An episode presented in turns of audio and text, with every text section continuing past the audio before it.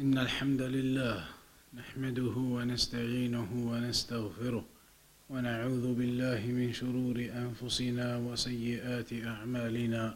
من يهديه الله فلا مضل له ومن يضلل فلا هادي له. وأشهد أن لا إله إلا الله وحده لا شريك له. وأشهد أن محمدا عبده ورسوله. أما بعد. Today's chapter then الغلو في قبور الصالحين يصيرها أوثانا تعبد This chapter is about exaggeration at the graves of the pious people. Exaggerating and going too far at the graves of pious people, it can lead to shirk occurring. إن من أعظم أسباب وقوع الشرك في الدعاء ما أوحاه عدو الله وعدو عباده المؤمنين إبليس إلى حزبه وأوليائه من الفتنة من الفتنة بقبور الأنبياء والأولياء والصالحين. One of the greatest types of fitna, one of the greatest types of misguidance is what the shaitan has whispered to people about the graves of pious people. Shaitan tries to get people to commit shirk at the graves, graves of pious people. So the shaitan will try and get people to commit shirk at the graves of the prophets or the graves of the pious people, the salihun and the awliya of Allah by getting people to go there and make dua to them. حتى آل الأمر فيها إلى أن عبد أربابها من دون الله وعبدت قبورهم واتخذت أوثانا وبنيت عليها الهياكل وصورت أربابها ثم جعلت تلك الصور أجسادا لها ظل So these graves, they have made them into shrines. They made the graves into shrines, into temples. And they go there to these graves, these shrines and temples. And they begin worshipping those people in the graves. And they begin making pictures of them. And in the end, they even make statues of them. And start calling upon them besides Allah. وكان أول وقوع هذا الداء في قوم نوح كما أخبر الله سبحانه عنهم في كتابه حيث يقول And the first time this shirk occurred, the first time this shirk occurred was at the time of which messenger? Salam.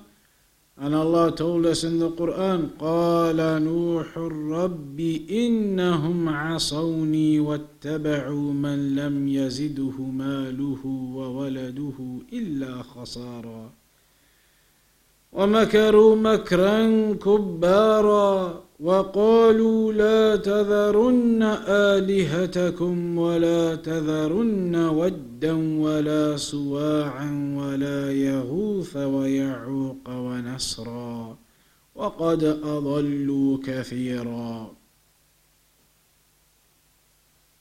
روى البخاري في صحيحه عن ابن عباس رضي الله عنهما قال هذه أسماء رجال صالحين من قوم نوح فلما هلكوا أوحى الشيطان إلى قومهم أن انصبوا إلى مجالسهم التي كانوا يجلسون فيها أنصابا وسموها بأسمائهم ففعلوا فلم تعبد حتى إذا هلك أولئك تنسخ العلم عبدت. So the first time shirk happened was at the time of Nuh or those people at that time they had some very pious people living amongst them. And when those pious people died, everybody else became very sad. And so the shaitan, he told them, firstly, to go to the graves of those pious people to remember them. Then he said to them, Go to the graves of those pious people and stay there. Stay there for lengthy periods of time. Remember them for a long time. Eventually, he said to them, Why don't you just make some pictures of them and some statues of them and put them in your homes and where you sit in your gathering places? So when you see those pictures and those representations, you'll remember those pious people and you won't need to go all the way out to the graves. So they did it. They still didn't worship the statues, but when they died and the next generation came, the later generations came, their sons and their sons and their sons, they didn't know why their grandfathers had built these statues and pictures. They didn't know who they were. So Shaitan came to them and said, Your forefathers had made these statues because they used to worship them. These new ones didn't know. They thought that's the reason. So they began to worship them. And that is when the first shirk it occurred. قال ابن جرير في تفسيره وكان من خبر هؤلاء فيما بلغنا ما حدثنا به ابن حميد قال حدثنا مهران عن سفيان عن موسى عن محمد بن قيس أن يغوث ويعوق ونصرا كانوا قوما صالحين من بني آدم. وكان لهم أتباع يقتدون بهم فلما ماتوا قال أصحابهم الذين كانوا يقتدون بهم أو صورناهم كان أشوق لنا إلى العبادة إذا ذكرناهم. فصوروهم فلما ماتوا وجاء آخرون دب إليهم إبليس فقال إنما كانوا يعبدونهم وبهم يسقون المطر فعبدوهم. So that is the story Ibn Jarir mentions about how the shirk began, that the people made pictures and statues of those pious people, and they gave these pictures and statues the same names as those pious people. And eventually, when they died and the next generation came, the next generation didn't know any better, and the shaitan convinced them that these statues and idols and everything it was for the sake of worship. So they began worshipping them and they began asking them for dua and uh, asking for the rainfall through them and making worship to them. And that is when the first shirk occurred. قال غير واحد من السلف كان هؤلاء قوما صالحين في قوم نوح عليه السلام فلما ماتوا عكفوا على قبورهم ثم صوروا تماثيلهم ثم طال عليهم الامد فعبدوهم that these were pious people and when they died the people used to go and stand at their graves and sit at their graves for a long time then afterwards they made pictures and statues of them and then, when time went by, eventually the next people began to worship them. And that's when Allah sent who? Nuh عليه السلام ولهذا تضافرت الأدلة وتواترت النصوص عن النبي صلى الله عليه وسلم في المنع من ذلك والتحذير منه والتغليظ فيه. and that is why there are so many narrations where the Prophet ﷺ told us not to go and become excessive at the graves, not to go and start making dua at the graves, asking the people in the graves to help us or asking them to take our dua to Allah. That is all false. That is all false asking the people of the graves to take our dua to Allah is false. روى البخاري ومسلم عن عائشة رضي الله عنها أن أم سلمة رضي الله عنها ذكرت لرسول الله صلى الله عليه وسلم كنيسة رأتها بأرض الحبشة وما فيها من السور فقال أولئك إذا مات فيهم الرجل الصالح أو العبد الصالح بنوا على قبره مسجدا وصوروا فيه تلك الصور. أولئك شرار الخلق عند الله. It's mentioned in this narration of Aisha that Umm Salama radiallahu anha she mentioned to the Messenger sallallahu alaihi wasallam about a church that she had seen in Habasha. She told the Prophet sallallahu alaihi wasallam about a church she had seen in Habasha and about the statues and the pictures that were in there. So the Prophet ﷺ said to her, أولئك إذا مات الرجل وإذا مات فيهم الرجل الصالح أو العبد الصالح that those people when a righteous man amongst them died when one of the righteous people died بنوا على قبره مسجدا they would build a place of worship on top of his grave a type of temple or a shrine on top of his grave. And they would make statues of him and pictures of him. أولئك شرار الخلق عند الله. Those people are the worst of creation with Allah. The ones who do what? They do shirk how? Which type? Building temples on top of graves, building on top of graves, building on top of the graves, building the temples and shrines on top of the graves. In another narration, it mentions that the Prophet ﷺ said just before he died, just before he died by a few days, he said, or maybe a few weeks, just before he died, not too long before he died. إني أبرأ إلى الله أن يكون لي منكم خليل. فإن الله قد اتخذني خليلا كما اتخذ إبراهيم خليلا. ولو كنت متخذا من أمتي خليلا لاتخذت أبا بكر خليلا.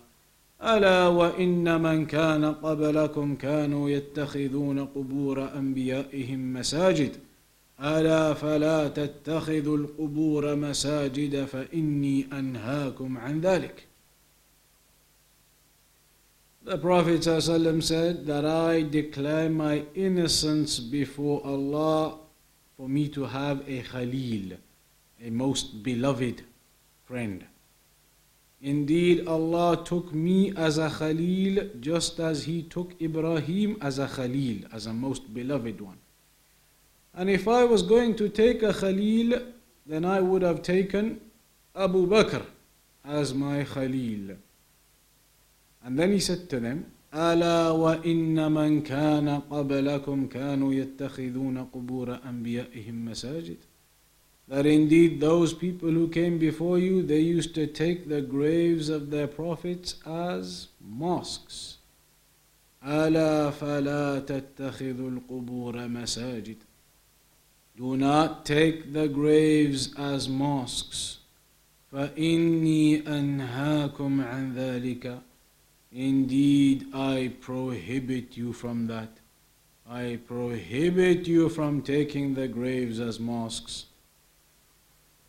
In another hadith, in Al Bukhari and Muslim, hadith of Abu Hurairah, radiallahu anhu, that the Prophet ﷺ said, قاتل الله اليهود اتخذوا قبور أنبيائهم مساجد that may Allah قاتل Allah fight against or to destroy the Jews they took the graves of their prophets as mosques as places of worship they used to take those shrines as places of worship and in the narration of Muslim, لعن الله اليهود والنصارى اتخذوا قبور أنبيائهم مساجد.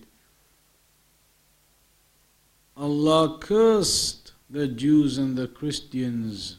They took the graves of their prophets as mosques, as places of worship. Also, right at the end when the prophet wasallam was about to die right at the last moments it's mentioned in a hadith that he said in the hadith of Aisha and Ibn Abbas anhum they said لما نزل برسول الله صلى الله عليه وسلم طفق يطرح خميصة له على وجهه فإذا اغتم بها كشفها فقال وهو كذلك لعنة الله على اليهود والنصارى اتخذوا قبور أنبيائهم مساجد. يحذر ما صنعوا That when he was in the last moments and he was about to die and he was putting the cloth on his face and taking it off in the final moments in that pain, he said, The curse of Allah be upon the Jews and the Christians. They took their graves of their prophets as places of worship. They took the graves of their prophets as places of worship. يحذر ما صنعوا. So he was warning against what they had done. Warning against what they had done. وقالت عائشة رضي الله عنها قال رسول الله صلى الله عليه وسلم في مرضه الذي لم يقم منه لعن الله اليهود والنصارى اتخذوا قبور أنبيائهم مساجد ولولا ذلك لأبرز قبره غير أنه خشي أن يتخذ مسجداً. That the Prophet ﷺ said in his final illness, in the illness of his death, he said, Allah cursed the Jews and the Christians. They took the graves of their prophets as mosques.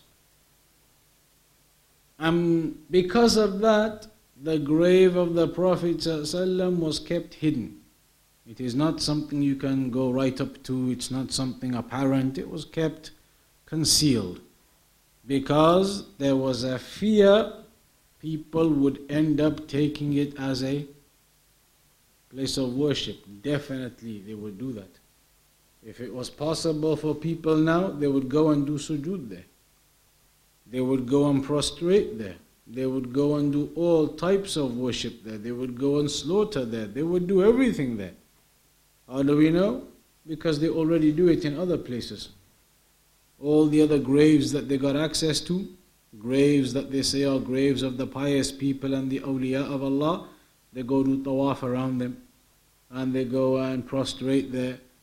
Even in Al Masjid al Nabawi, there are some people, because of their misguidance and what the shaitan has whispered to them, they do tawaf around the grave of the Prophet. Oh. How can they do tawaf around the grave of the Prophet? All around the mosque. They walk around the mosque seven times. Tawaf. حول قبر النبي صلى الله عليه وسلم سبع أشواط. That's what they do. This is from the misguidance. And this is the problem in the ummah. When you don't have knowledge and you don't learn about Islam, then you're going to go end up doing those kinds of things. Walking around the grave of the Prophet ﷺ seven times doing tawaf. Doing those kinds of things, it is bid'ah, it is haram, shirk, some of it. So these are the types of things the Prophet ﷺ did not want. He did not want his grave to become a place of worship. He did not want his grave to become a place of shirk for people to come and prostrate there and do tawaf there and do other things there. So that is why the Prophet ﷺ, even in the last moments before dying, was telling us these things. That the Jews and the Christians were cursed by Allah because they used to do these things. Meaning, as a warning to the Muslims, don't do these things after I die. Don't start taking this grave as a place of worship after I die. Don't build some shrine on top of it after I die and people come and do prayer and do other things here at the grave.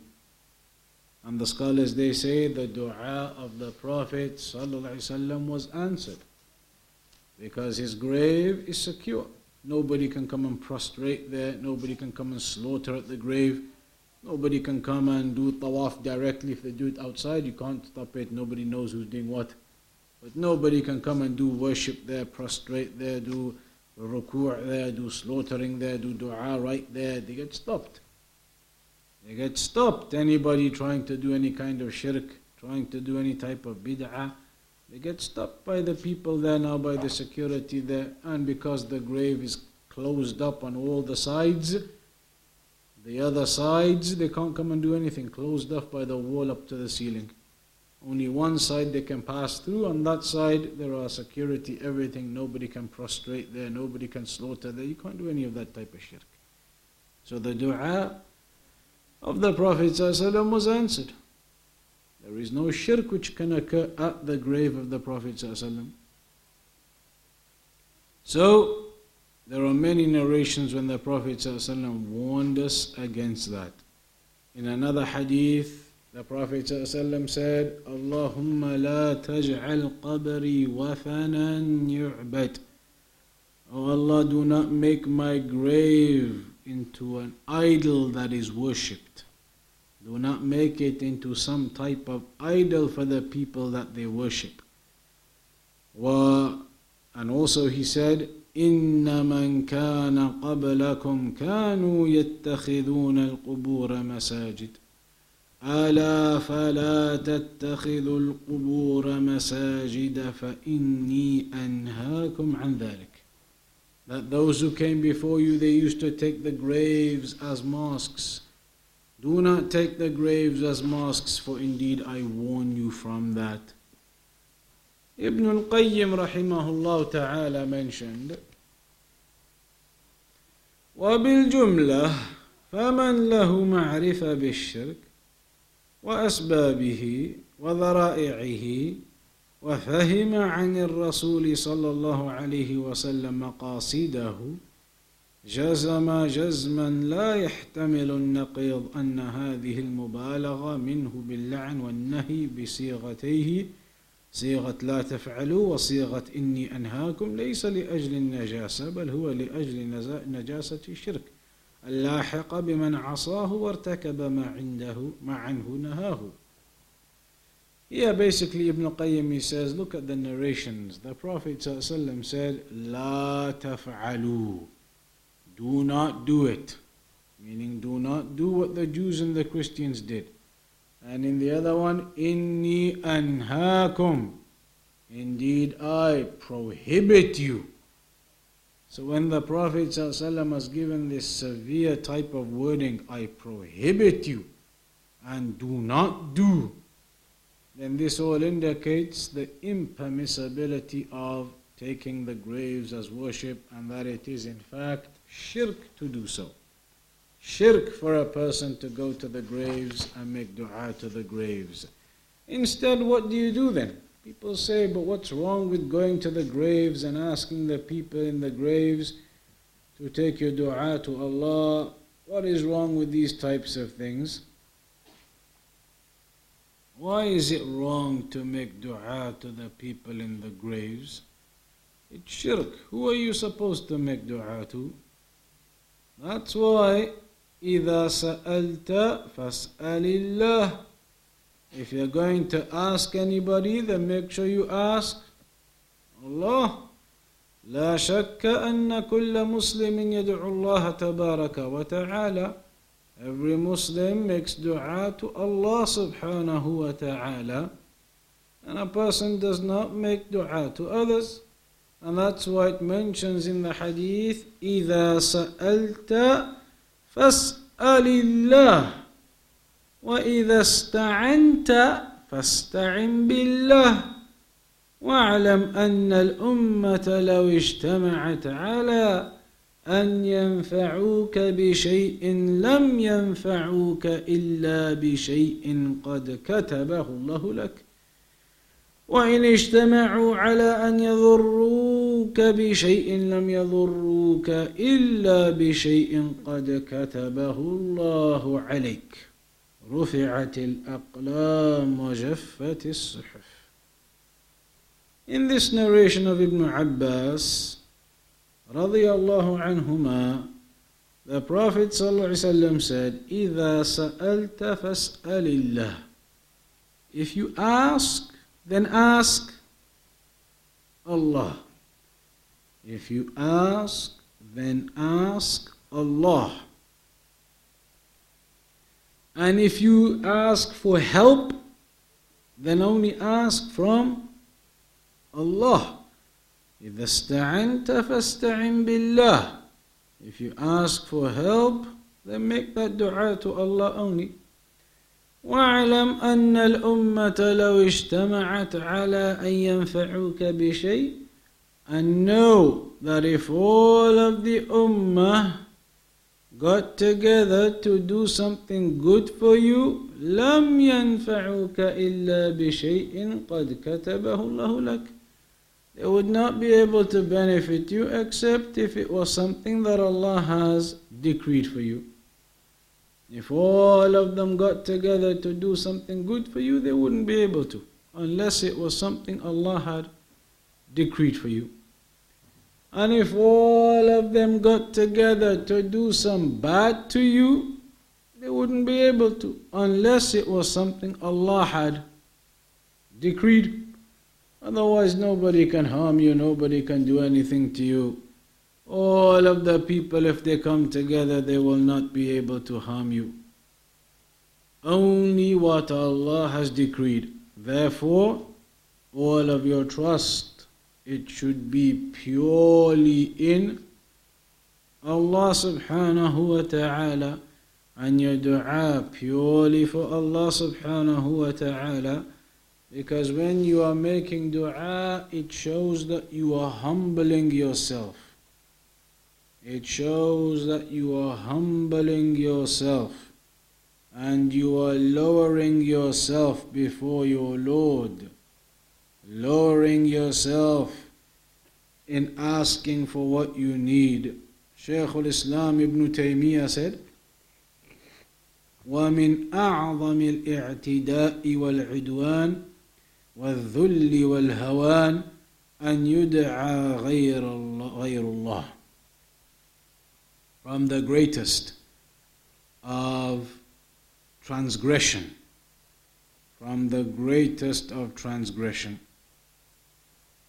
and degradation, from the greatest of transgression and degradation, something very low and bad, is that you call upon others besides Allah. فإن ذلك من الشرك because indeed that is from shirk والله لا يغفر أن يشرك به and Allah does not forgive that you commit shirk with him. إن الشرك لظلم عظيم Indeed, shirk is a great transgression. It is a great transgression. فمن كان يرجو لقاء ربه فليعمل عملا صالحا ولا يشرك بعبادة ربه أحدا That whomsoever desires to meet his Lord, then let him do the righteous actions. And do not commit any shirk with Allah. وسؤال المخلوق محرم لغير الحاجة فيما يقدر عليه كما ثبت عن النبي صلى الله عليه وسلم في الأحاديث الصحيحة في تحريم المسألة له ولغيره كحديث حكيم وقبيصة وغيرهما ففي حديث حكيم بن حزام قال سألت رسول الله صلى الله عليه وسلم فأعطاني ثم سألته فأعطاني ثم سألته فأعطاني. ثم قال يا حكيم إن هذا المال خضرة حلوة. فمن أخذه بطيب نفس بورك له فيه ومن أخذه بإشراف نفس لم يبارك له فيه وكان كالذي يأكل ولا يشبع واليد العليا خير من اليد السفلى Asking people is a type of humiliation. Asking other people is degradation for yourself and humiliation for yourself. To ask other people and to lower yourself in front of other people. And that is one of the reasons a person does not beg people. Instead, you make your dua to your Creator to Allah subhanahu wa ta'ala, He is the one who hears, He is the one who answers. Why would you go after the people thinking the people are going to help you? Ask Allah subhanahu wa ta'ala and put your trust in Him. So there are many narrations regarding asking Allah and not asking from the creation. Any questions up to there so far?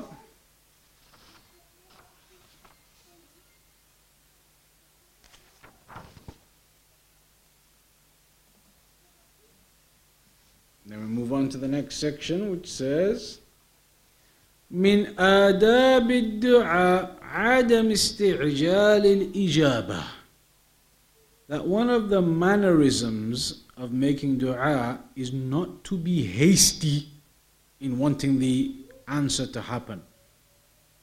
Don't be hasty saying, I made the dua and Allah hasn't done it for me. Wait, be patient. إن من آداب الدعاء العظيمة ألا يستعجل الدعاء ويستبطئ الإجابة. So one of the mannerisms of dua is that you don't get hasty. Don't say the answer hasn't come and it's taking too long and it's not happening. Do not get like that. فيستحسر ويمل ويترك الدعاء. Because otherwise a person becomes uh, he feels like the dua is not being answered, and in the end, he stops making dua. If he's too hasty about things, uh, in the end, he stops making the dua because he thinks it's not being answered. وقد ورد في الحديث عن النبي صلى الله عليه وسلم النهي عن استعجال الدعاء وأن ذلك من موانع إجابته وأسباب عدم قبوله. There is a hadith where the Prophet ﷺ said, Do not be hasty in wanting the answer for the dua. يستجاب لأحدكم ما لم يعجل يقول دعوت فلم يستجب لي that the response to your dua will occur as long as you are not hasty. As long as you are not hasty saying, I made dua and it's not happening. I made dua and it's not happening. As long as you don't get hasty wanting it to happen too fast, then inshallah your dua will be answered. لا يزال يستجاب للعبد ما لم يدع بإثم أو قطيعة رحم ما لم يستعجل قيل يا رسول الله ما الاستعجال قال يقول قد دعوت وقد دعوت فلم أرى يستجيب له ويستحسر عند ذلك ويدع الدعاء The Prophet ﷺ said, Your du'as will be answered. They will carry on being answered. The du'as you make. As long as you're not making any du'a which is about a sin or about cutting the ties of your families and things. No dua like that. Good du'as though, they will always be answered as long as you are not hasty. ما لم يستعجل. As long as you are not hasty, then your du'as will be answered. إلى يا رسول الله ما الاستعجال. They said to him, what does it mean to be hasty? How would I be hasty? قال يقول the Prophet ﷺ said if a person starts saying قد دعوت وقد دعوت فلم أرى يستجيب لي that I've been making dua I've been making dua but I can't see anything happening it's not it's not happening for me the dua I can't see any reply from Allah happening for me if a person starts saying those things then he becomes sad and he ends up stopping the dua he says, I've been doing it, I've been doing it, but it's not happening, so then he stops making dua. So a person should not be hasty like that when making the dua. As long as a person, a person is patient, then that dua, insha'Allah ta'ala, will be answered. That is the section we'll have to conclude on. Any questions up to there? People of who? Ah. Was that before Nuh alayhi salam or after the flood it happened again? Shirk carried on. But the first time it happened around about the time of Nuh alayhi salam, maybe just before he came, maybe just as he was there, just around about that generation it started happening. That was before, that was at the time. Those people, they used to exist at that time. Before Nuh alayhi salam came to them as a messenger. That was then. They died, people started going to their graves, eventually made the statues, eventually afterwards the shirk began. So that's when Nuh alayhi salam came. So those people were there just then before Nuh alayhi salam. Allahu Alam, it's not really mentioned, but it would be in particular the nation of Nuh alayhi salam. That's what was specified here because they were the ones Nuh alayhi salam said they don't listen, they don't accept. So the punishment was upon them in particular. More outside Allah Alam. Anything else?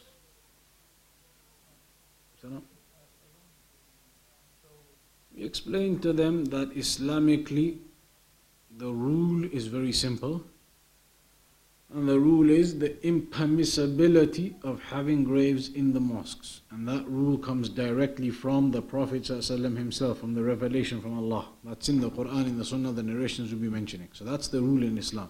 They say, okay, but how come his grave is in the mosque then? If that's the rule, and these are the narrations you're telling me about the rule, then how come his grave is in the mosque? Tell them his grave is not in the mosque to be worshipped to anything. That was something historical which happened. Because in the early days, the Prophet's mosque used to be even smaller than this, even smaller than this. And then slowly it got bigger, bigger, bigger. They carried on expanding it, expanding it, expanding it, backwards, to the side, everywhere they carried on expanding it. Obviously, they couldn't expand in one direction. They were stuck because that's where the house of Aisha radiallahu anha was where the Prophet was buried. So they couldn't extend that way, they couldn't move his grave. So they were stuck, they carried on extending all the other sides. Eventually, years later, the person who was in charge, the Amir al Mu'mineen at the time, after the Al Khulafa Rashidin, everybody afterwards, he decided we're stuck and we have no choice, we need to extend this way a little bit as well. We have to extend the mosque this way too. The scholars at the time did not agree. The scholars at that time, they said, leave that side, we'll make do, we'll manage the other ways. But he said, no, we're stuck, we cannot keep you know, going this way and knock the houses down, etc., etc. We need to make some space this side too. So even though the scholars didn't agree, this is in the books of history, he was the ruler, so he has the choice. He decided we're going to expand a little bit this way. So they made the walls around the Prophet's grave to cover it up. Walls on all of the sides, only left one side at the front open because it's sunnah to go and give salam. So they left one side open but made walls all around the other sides. Now when you go, you can see. From all the sides, you cannot even see what anything. Walls up to the ceilings, nothing. Only at the front you can see there's the grave. Blocked from all of the sides, you cannot do anything. So they blocked it off and they expanded for the sake of expansion because they were stuck expanding the other ways. That's in the books of history what happened. That was the reason why they went that way because of the need for expansion. Obviously, much more Muslims are coming, everything. But even when that happened, it was fully closed off. No shirk is permitted. No prostrating to the Prophet. No going there making dua. If they see you, they'll tell you, don't make dua this way. Make dua to the Qibla, everything. All forms of shirk are prevented. Nobody's allowed to go and worship the Prophet. So you tell them that isn't something that was purposely done for worship or anything. That was just a need. It was a necessity in those early days, a thousand years ago, when they were expanding the mosque. They expanded that way because of necessity. Even when they did, they blocked it off with walls everywhere. Nobody can even see the grave. Only from the front, when you give salam, you can see that's it. No shirk can happen there, no prostrating, no slaughtering, no calling upon his name, nothing like that. So that is all that is.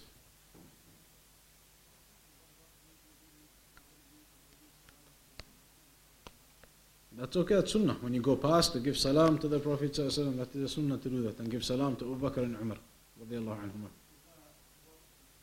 The Prophet is mentioned about a hadith, how the salam reaches him, and uh, in some narrations, if you can even give salam from here, the angels they take the salam to the Prophet.